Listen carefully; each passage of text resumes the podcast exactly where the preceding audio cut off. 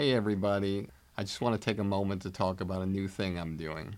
Over the years, many of you have reached out to me telling me how much you love the podcast, but also wish there were more personalized takeaways and more in depth interactions with our guests to hear what they think about comedy. This is why I'm now launching my new digital academy, Blueprint for Success.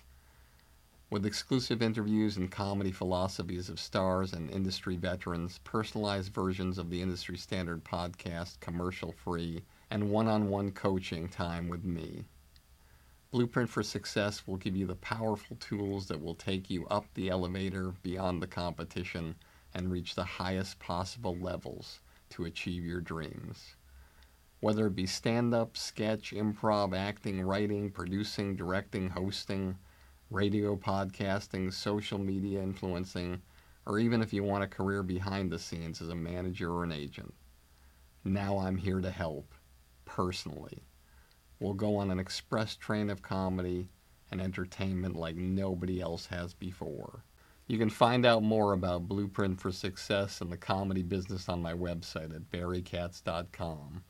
Together, we'll take your career where you want it to go. The only difference between this brother and sister is is is is one of them is white and one of them is black, and the black one goes to detention, and the white one goes to class.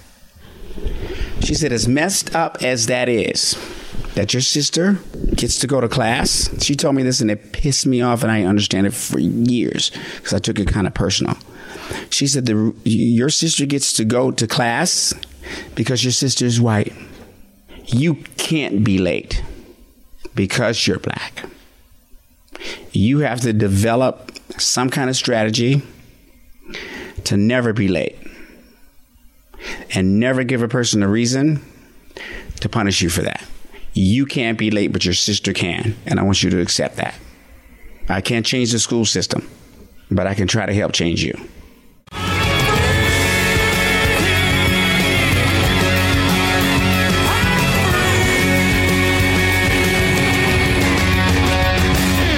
Welcome back to another episode of Industry Standard with me, Barry Katz. I'm so, so happy to be here today and to introduce my guest, Tommy Davidson. And so, without any further ado, here goes. Tommy Davidson's exceptional range from stand up comedy and acting to versatile musical accomplishments have earned Davidson a reputation as a legendary performer. Tommy Davidson was born in Mississippi in 1963 and was abandoned in the trash of a drug house at the age of two. A woman found Tommy and adopted him into her all white family, and he lived his toddler years in Colorado. At the age of five, as his mom found that government job, Davidson's family moved to Washington, D.C. at the height of the Martin Luther King assassination riots and due to the extreme racial tensions, Davidson and his white siblings were harassed by neighbors of both races. He worked in kitchens during high school and was an assistant chef at a Ramada Inn when a friend convinced him to try stand up. The friend got the boss of a strip club to let Davidson perform at the age of 19. Despite having no prepared material, he made the audience laugh and wouldn't stop for the next three decades. Spotted by major concert promoters, Tommy was first booked as the opening act for Patti LaBelle, Kenny G, and Luther Vandross. It wasn't long before he came to Hollywood and was headlining the biggest rooms and met with Robert Townsend, who gave him a starring role in the movie Partners in Crime, which led him to Keenen Ivory Wayans, who subsequently cast Davidson in the groundbreaking sketch show In Living Color. Davidson performed hilarious impressions of Sammy Davis Jr., Michael Jackson, and many, many others on The Living Color, and somehow also found the time to tour the country 10 times, do seven movies, and three stand up specials, which included On Strength of New York, Illin and Philly, and taken it to DC. Tommy's film debut was opposite Halle Berry in Strictly Business, and he's been featured in many projects, including Spike Lee's Bamboozled, Booty Call, Ace Ventura 2 When Nature Calls, and the 2011 award winning documentary I Am Comic. This past summer, Davidson starred in Sharknado 4 and is currently featured in Dying Laughing, a documentary about comedians which just hit theaters this past February. As a voiceover artist in animation, Tommy starred in Will Smith's series Young'uns, Disney's A Proud Family, and then the critically lauded comedy on Adult Swim Black Dynamite, after he also co starred in the original cult live action feature film of the same name. Tommy currently serves as host of Vacation Creation, a CW show that gives struggling families the vacation of a lifetime. He recently launched his own brand of quintessential men's ties and suit accessories, is currently working on a new one man show, has recently inked a book deal for his autobiography called Tommy Davidson Living in Color, and performs next month at Madison Square Garden as part of the April Fool's comedy show alongside Don D.C. Curry, Arnez J., Michael Blackson, and Arsenio Hall on April 1st. Ladies and gentlemen, a man that I am so excited to have come here to the fabulous Industry Standard Studios. Please welcome Tommy Davidson. Quite swanky digs here, too. Hey, what do you think? You're playing with kids? I like it. So I have so many things to ask you. The first thing I want to ask you is sometimes I think I'm going through tough times. Mm-hmm. Sometimes I, I sit in my room in the fetal position and I think to myself, God, this thing in my personal life happened. How am I going to overcome that?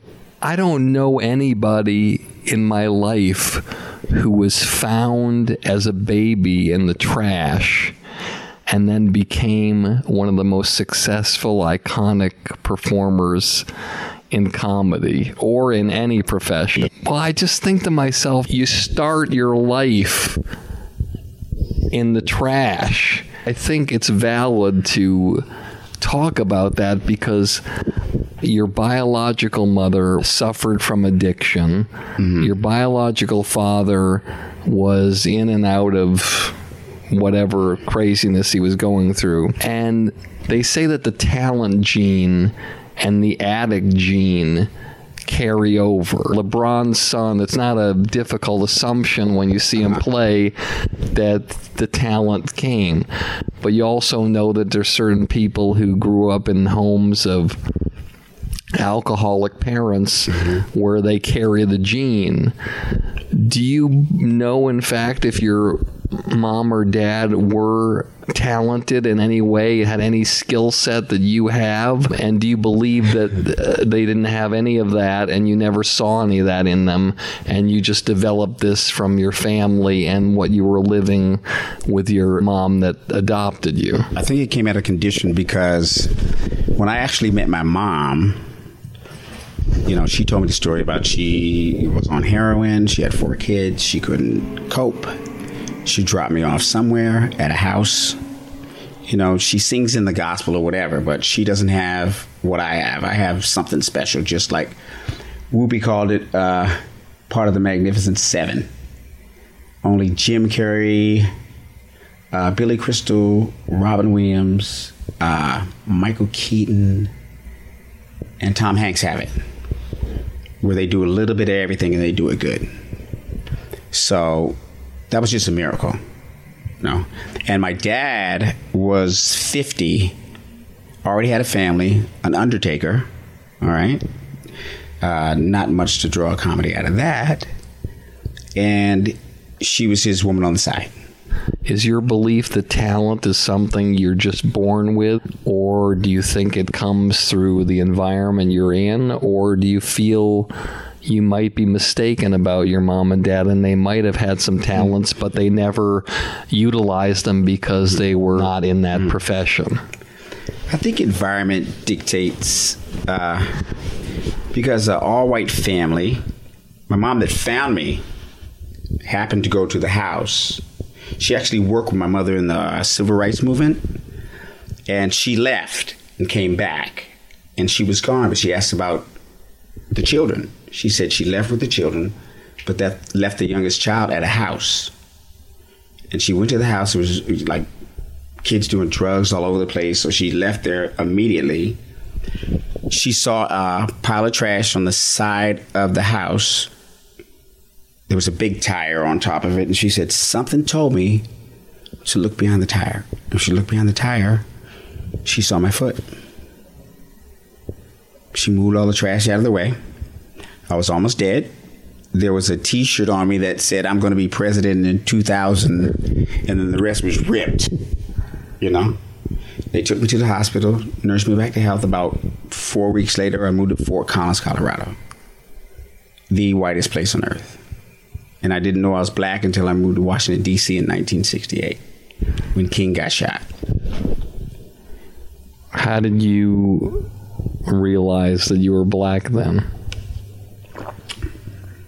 The we went to a swimming pool, me and my brother and sister. First of all, we rolled into uh, DC, and there were tear gas everywhere, tanks, fires. Me and my sister are laying on the floor. This is where the comedy begin, begins. Because my sister looks like Cindy Brady. My brother looked like David Cassidy. We're laying on the ground. We're moving into inner city Washington, D.C. with a white mom. The next day, we go to the swimming pool, and all the black kids kick our ass all the way home. Your ass, too. My ass, too. Because I was called a white cracker lover. Did you know what that meant? No. Here's the discovery of white and black and color, and where the atom in my mind was split at five years old. Okay? So they beat her ass so bad I get home. They're calling them white crackers, and they're calling me white cracker lover, right?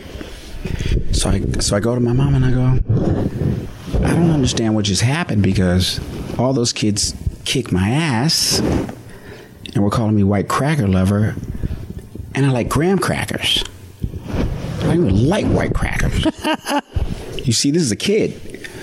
So she said, uh, when people who are our color don't like people who are your color, okay? That's what they call them. That's what they call them. And I was like, well, what color am I? She said, you're black.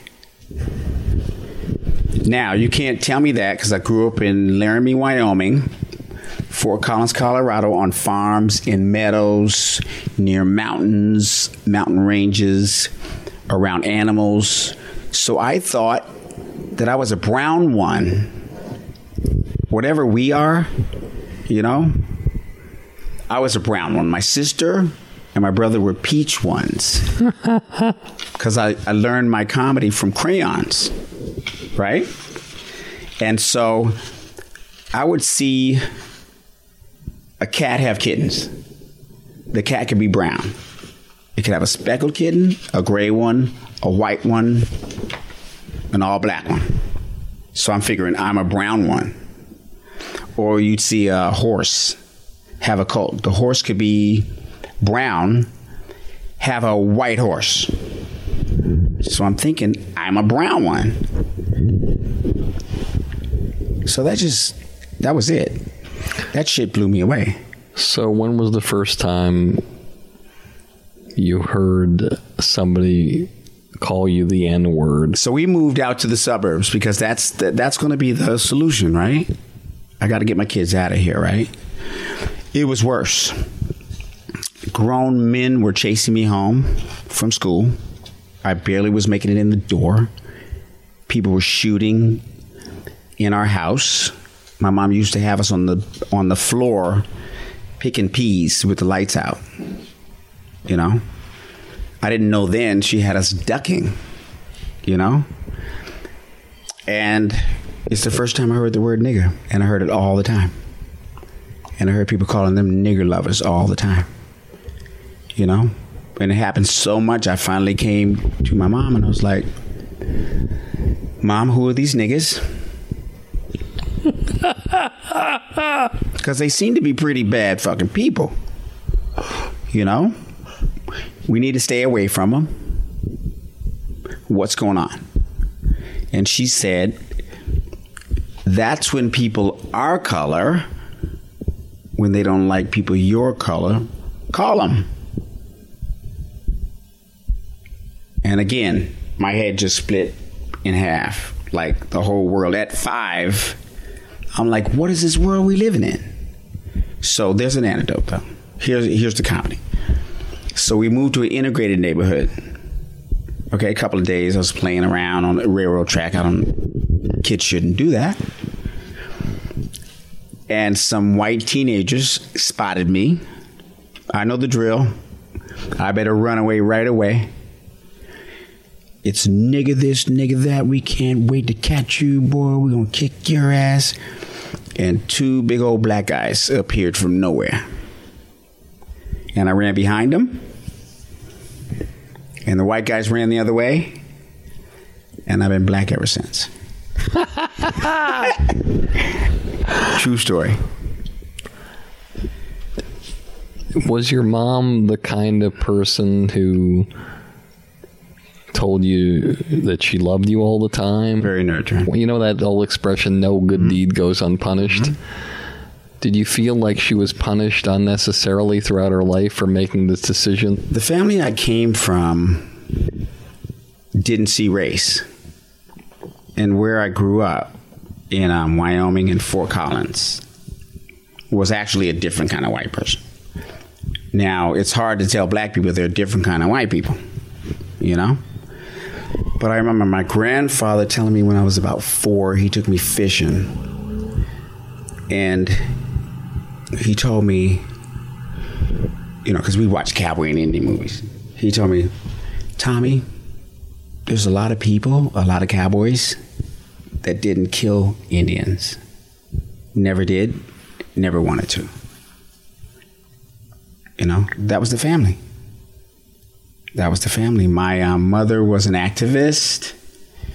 You know, she she worked with the civil rights movement with her then husband. They were professors at Colorado State. That's how they ended up in Mississippi finding me. They were immunizing children, uh, doing voting drives. That's what they were doing because Kennedy said they saw Kennedy on TV and Kennedy said, "If you look back on this part of history, will you be able to say that you did something?" So they went down there.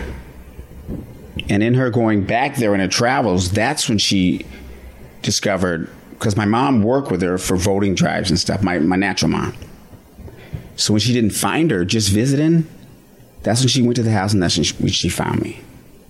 So my family is, uh, you know, I've found more racism in Boston than I've found in Birmingham, Alabama you know, but I'd be the one to see it.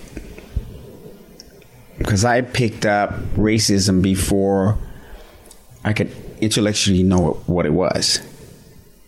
Because I remember going into restaurants as I got older, 12 years old. I go in a restaurant with my family, and you know, I get the old, you know, you know, look like I'm different. So, and she educated me she had me read Bury My Heart at Wounded Knee when I was eight. She had me read uh, the Lena Horne story, her novel, when I was like 10. And she had me read Malcolm X when I was probably about 12. She, she said, Not only are you to read it, she's a pretty tough woman, you can. But when she gave me when she gave me the Malcolm X book, the first thing she said to me was, "Before you read this, I want you to know that the white people aren't the devil." And I was like, "Mom, I know that. I know that because my my grand my grandfather is is a cowboy from Oregon, in Wyoming, and my grandmother is this you know this beauty from Texas." You know, you look at old pictures of them, she looks like Marilyn Monroe. Hey, everybody. I hope you're enjoying this episode as much as I am. If you made it this far and you haven't fallen asleep yet, then you must be the type of person who's serious about having a career in the comedy business. That's why I'm offering you my blueprint for success, a one of a kind all access pass into my knowledge and experience after over 40 years of working with the best of the best in this crazy entertainment industry. I'll tell you all the stories, all the philosophies, give you all the great special guests, and even give you one on one private consultations to help you expand, enhance, and skyrocket your comedy career. Just go to barrykatz.com and click on Blueprint for Success to learn more about my groundbreaking digital academy that I've created just for you. With it, we can take your career so far that one day, instead of listening to this podcast, you'll be interviewed on it. Were there people in your family that you could tell were racist towards you, but they just tried to hold it back, but that slipped out every once in a while? No. There was nobody in the family that looked down upon your mom for what she did? No. Everybody actually was really excited. I actually was spoiled. I actually was the golden child. You know, my grandfather would have me for Thanksgiving, have us up in um, Oregon for Thanksgiving. My brother and sister had to do dishes, right? And I was like his guy. And we'd watch college football. And why doesn't Tommy have to do anything? And you go, Tommy's with me. Tommy's with me. and he always took a special interest in me. He always did. And what we do when he uh, when we watch college football, he was teaching me some stuff that I I didn't really realize that I know now because of him. He would meet me. He would make me read the ba- the back of the jerseys of all the players. He'd grill me, and he'd go, he go Polinsky. What's that? You know, Polish you know? Right? Nucci, what's that? What's that? You know, he taught me. Italian, you know? Brown. American, could be black or white. Goldberg. Jewish. this is an understanding that I think came out of my own u- unique experience, you know. Um, and you and I don't blame black people for how they feel because the general consensus is we've caught hell from white people. But not a lot of blacks know that there are so many variations, and actually, they don't have to because they're going, hey, I got a foot in my ass by people who look like that, you know? But I was in, we go to folk festivals like we were hippies we were hippies. We were hippie kids. My my dad, when they broke up, moved to a commune in Fort Collins. They were together when you were adopted. Right, and then they broke up. How old were you? I was. Uh, we they broke up when I was five. That's why we moved. So he stayed in Colorado. That was about 66, 67. And they were hippies. That was 68 He was 68. He was a hippie. He was a hippie. She was a teacher. They both were teachers. And she had a job at uh, Chicano Youth School. So I, I, I knew who Mexicans were way back. Because I was like the golden boy. They call me um, Tomasito Negrito. you know, and while she was working with all the kids, they were the bad kids. They were, you know, getting in trouble. She'd leave me there and they would babysit me. And I was like a hero, man. They carried me around, they gave me presents, blah, blah, blah, blah, you know.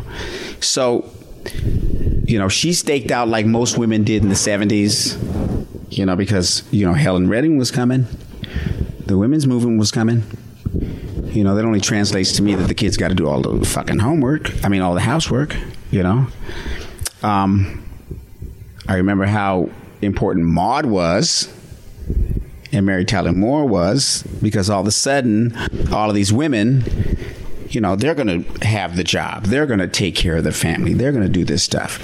So, why she took us to Washington, D.C., the reason being, you know, to grab a government job and take care of her three kids you know, and raise them in in some place uh, that had a lot of uh, valuable uh, principles around and a political atmosphere. But I didn't know this stuff back then. It wasn't until she passed away that I realized what she created in me. You know, Larry Davidson, which is my name. Why did you change it? Uh, that was part of the whole adoption process.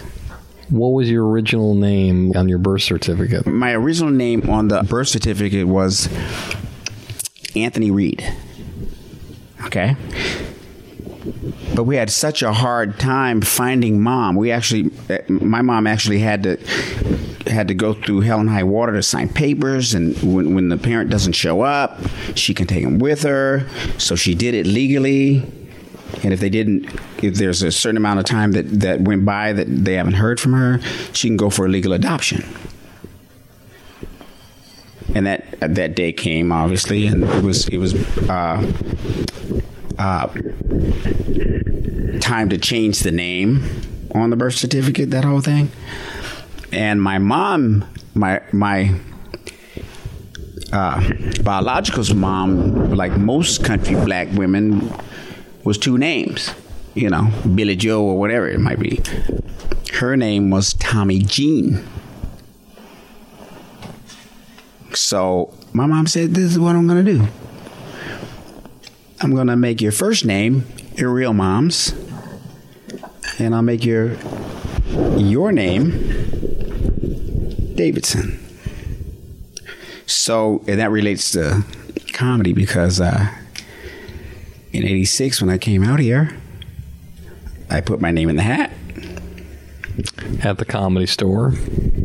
with Don Barris Don Barris, who's still there. and the other skinny guy who did uh, commercials. Uh, they're still there, amazingly.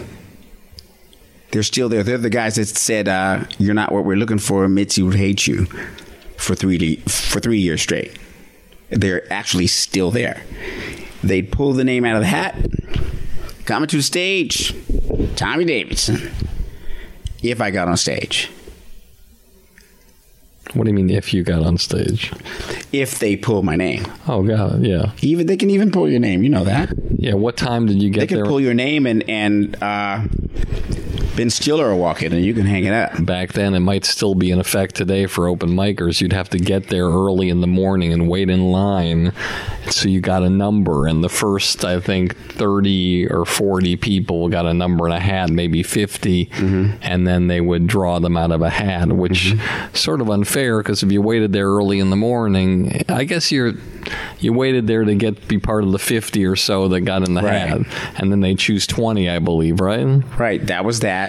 The Laugh Factory was you show up on Monday night and hope they pull your name so you can do bit parts during the week. They give you like two minutes here, two minutes there. So, but you'd have to be there on Monday night. You get in a line, you pull your hat. That was it. I never understood the Ice House. The Ice House is actually the oldest comedy club in Los Angeles, maybe the country. It's in Pasadena, run by some wonderful people. So now, if I ride into a town and I see my name on the billboard, it means a lot because, you know, when you first go on stage and you don't have a name, uh, more credits help you. More credits help you because it, it helps the audience go, wow, maybe this guy's really funny. So you go, he's playing colleges and he's playing colleges, you know, uh, all around the country. You know, he, he did a thing at such and such in college, bringing to the stage. Thought that it helped.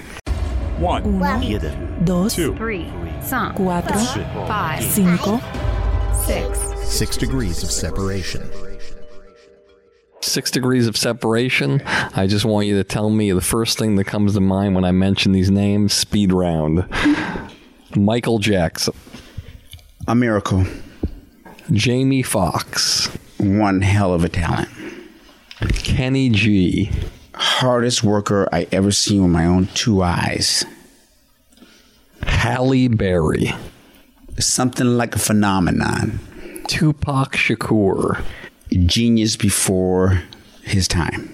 Jennifer Lopez, Has created herself through her hard work. Eddie Murphy, The second best. Jim Carrey, The natural. Spike Lee. What's his name from The Lion King? Simba. Got along with everybody. Kuma Matata. Come on. Martin Lawrence. Self-made. Barack Obama. An enigma. Chris Rock. Funky brilliant. Keenen Ivory Wayans. The Professor Xavier of comedy. Minus the wheelchair. Hey, everybody, let me remind you one more time about my new blueprint for success. It's a project I've spent months and months working on just to help you jumpstart your comedy career and beat the competition. Whether you want to do stand up, sketch, improv, acting, writing, producing, directing, radio, social media influencing, or even if you want a career behind the scenes as a manager or agent, Blueprint for Success will give you all the tools you need to take your career to the highest levels. With exclusive interviews, my top 50 commercial free episodes from Industry Standard, one on one coaching with me, and unprecedented access into my knowledge and experience from over 40 years in this crazy business. I guarantee you that with Blueprint for Success, you'll become the creator you've always dreamed of becoming. No one's asking me to do this. I want to do it because I want to help you become truly undeniable. So just go to barrykatz.com, click on Blueprint for Success, and start your incredible journey today.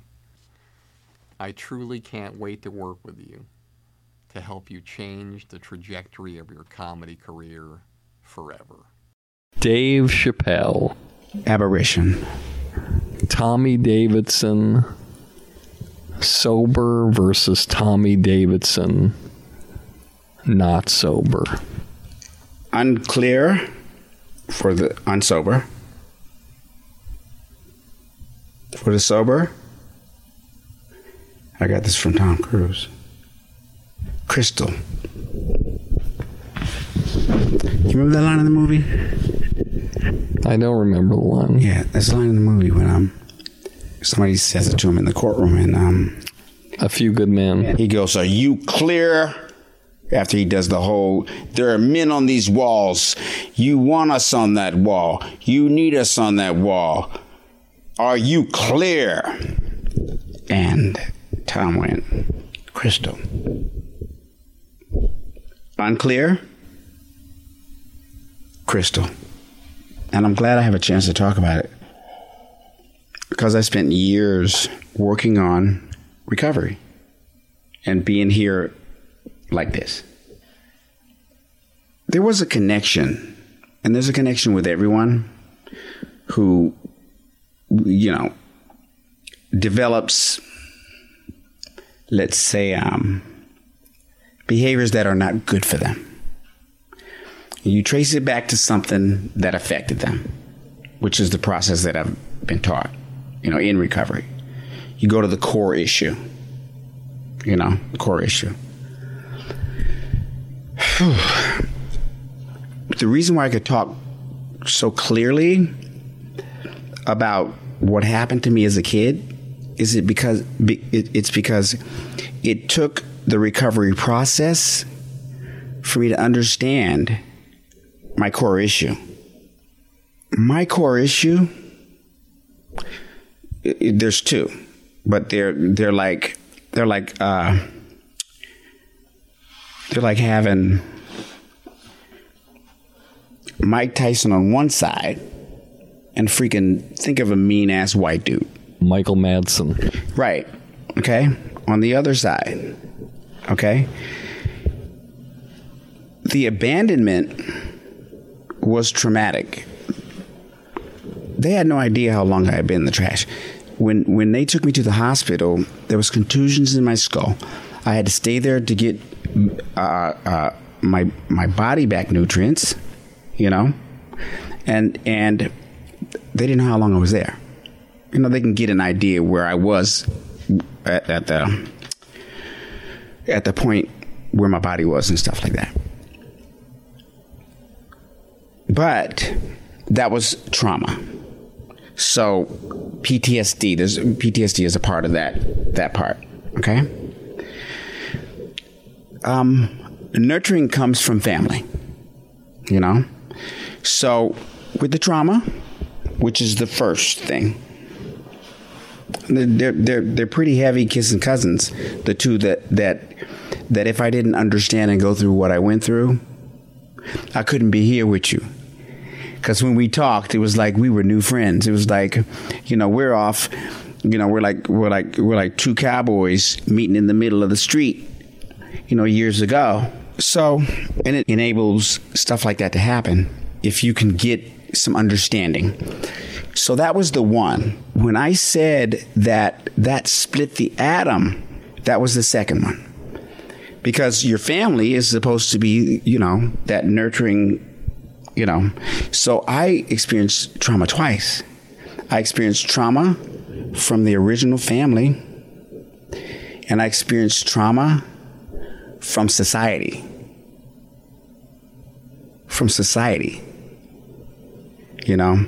And with uh, Vietnam vets, that PTSD comes from a situation where they're so far away with something they don't understand that they have a hard time putting back together, you know? So when I found out that I was different than the people that loved me, coupled with the trauma that I went through, which one of my therapists years ago pointed out, which was very, very key in me getting to where I am, said that the trauma that you experience, you you experienced it before consciousness. So that trauma exists on a whole deeper level. See? The second trauma comes from the way of the world. So if I don't have them both in perspective,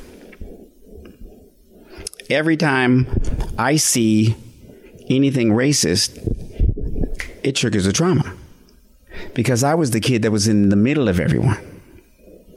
That that that safe haven that I had for a family, that nucleus that finally came around, ended up being a painful situation for me as a kid.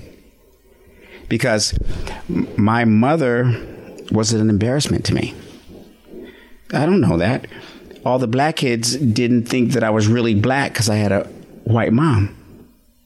And all the white kids definitely didn't think that I was as good as them because I was black. You know?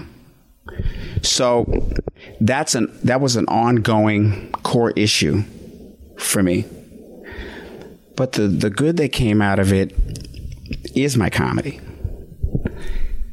Because little did I know, I'm a crossover act by uh, natural circumstances. I'm neither urban, neither white, neither impressionist, neither uh, storyteller. I'm neither. I'm neither of those things. I'm none of those things. I became the comic. The, the I, I became the exact comic that grew out of who I am. The exact comic that grew out of who I am. And and coming from a technical standpoint when it comes to comedy and audiences and stuff like that, the good thing was I played white audiences, half white audiences, Hispanic audiences, all black audiences, musical audiences. I'm able to take everybody. I'm one of the few comics that can take a little bit from East Indians, a little bit from Spanish people, a little bit from gay people, a little bit from older white women, from younger white women, from brothers in the hood or edu- educated brothers, Jews. I can be a hundred percent funny without being offensive, but still being raw. I'm no Sinbad, or I'm no Eddie Murphy. I'm no Chris Rock or Richard Pryor. But I encompass a little bit of everybody. So what I, would never think that what happened to me with that was a good thing. Never thought that. You know? But Mitzi told me two things that were important in my career. And her voice makes you want to kick her out a window. She said, "Tommy, you know, when when, when I finally became the new comic at uh, the the new uh, Faces of Comedy, and we'd hang out in La Jolla, and my kids were toddlers, and we'd have dinner with her." And she said, I got to tell you something, Tommy. I know that you weren't liking me for the longest time, and you couldn't get in the the main room for a long time. But it's one of the things that I've learned is that I I always make the best weight. I always make the best weight. And then when I went through what I went through, you know, mm, years ago, I won't say too long ago, long enough for me to remember and long enough for me not to fucking forget. When I came back, you know, to rebuild from what I went through on my downward spiral, uh, called me and said, My mom wants to talk to you you know. And I run down to the office, up in the office upstairs with Tommy and all the guys. You know, you love it up there. And she gets me in the office and she goes,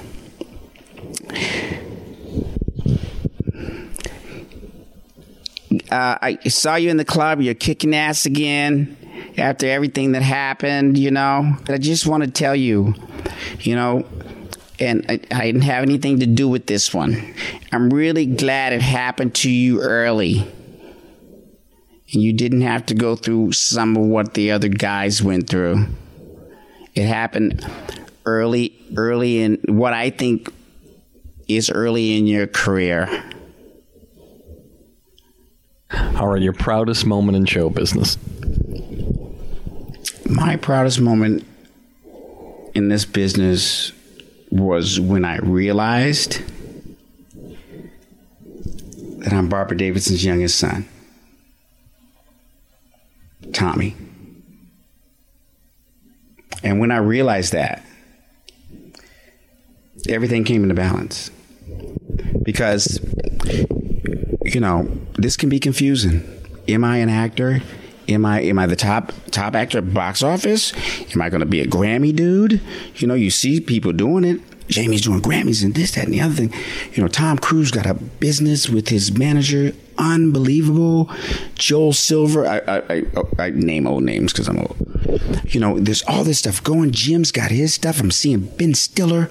You know, and all this stuff is going on. All of the stuff we can't control. You know, when your comet comes, you ride the damn thing. You know, and I think my greatest accomplishment in this business was the day I realized that I'm just Tommy, Barbara Davidson's youngest son. You know, and it took me a minute to get to that because when she passed away, when she passed away, I realized that I'm her greatest accomplishment. She did it on purpose. When she pulled me out of that pile, I remember her telling me that she took me home to the hotel where her and her husband were staying, and she was always bringing animals home, you know, hurt horses and stuff when she was growing up. And he said, "No way, there's no way. Don't even think about it." You know, and I and, and I, I honestly believe that she said, "I'm going to help this black man go out into the world." And give a higher understanding to color and show the world that it actually, unequivocally, specifically, and undeniably, love is in the center of every single color there is. And she set me on that path. But the biggest lesson she taught me that makes this true is me and my sister. My sister looks like Cindy Brady.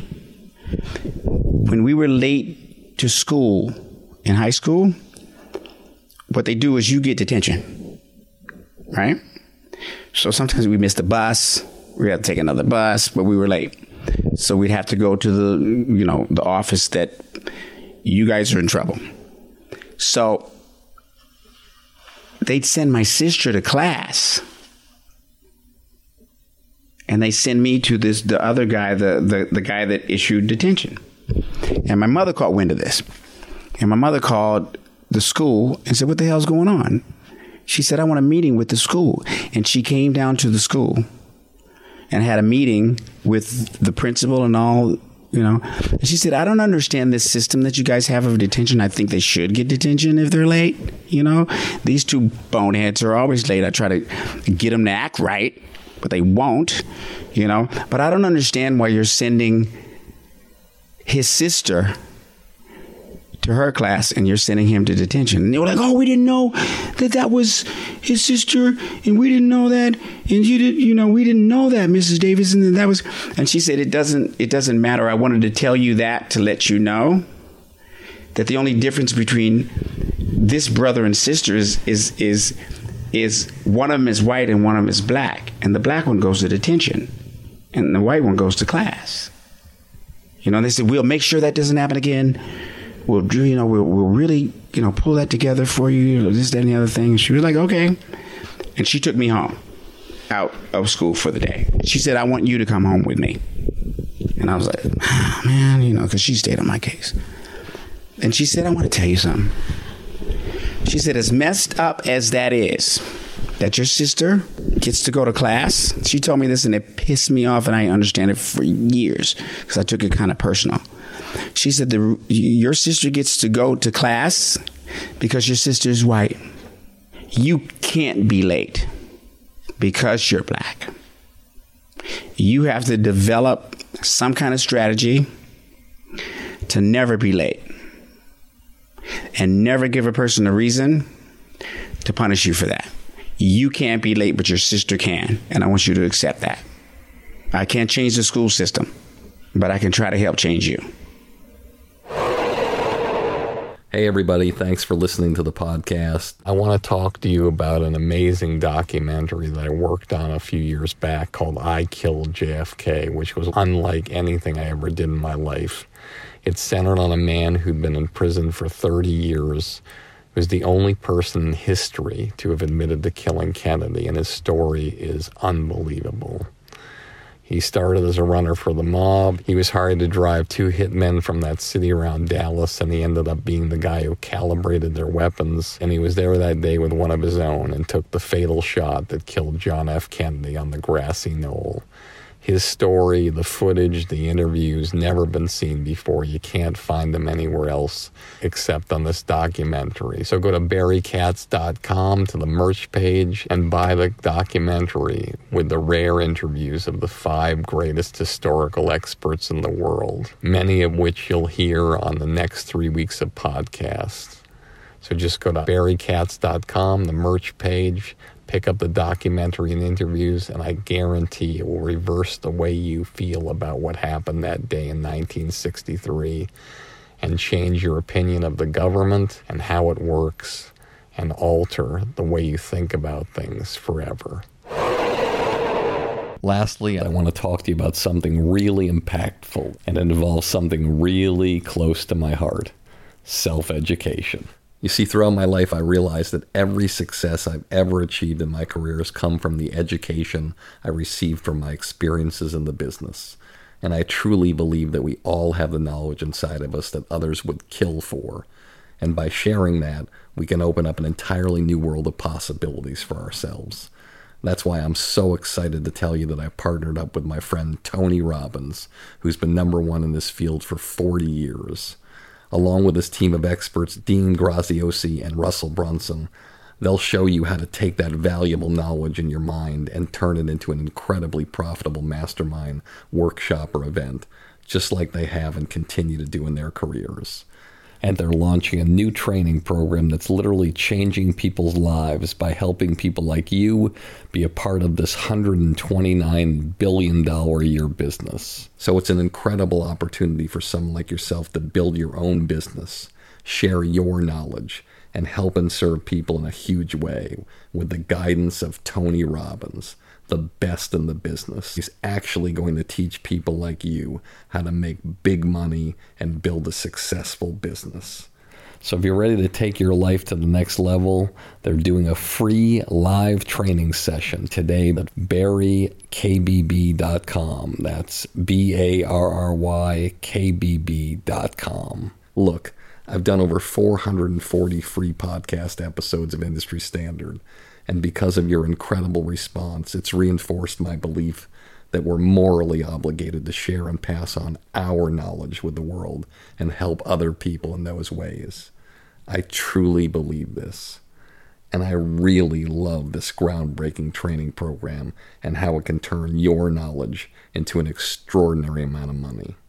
So just go to barrykbb.com, that's B A R R Y K B B.com, to this free training session with the best in the business, Tony Robbins. I guarantee you it will change your life forever. As always, this has been Industry Standard with me, Barry Katz. And if you like the show, tell all your friends. And if you don't like the show, tell all your friends. You get all the money, drive that fancy car.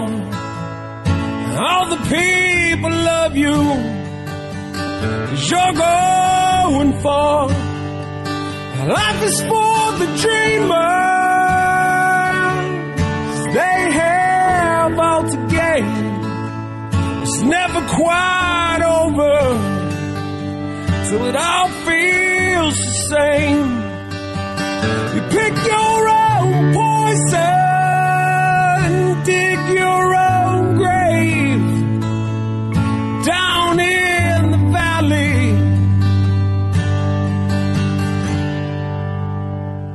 A fortune.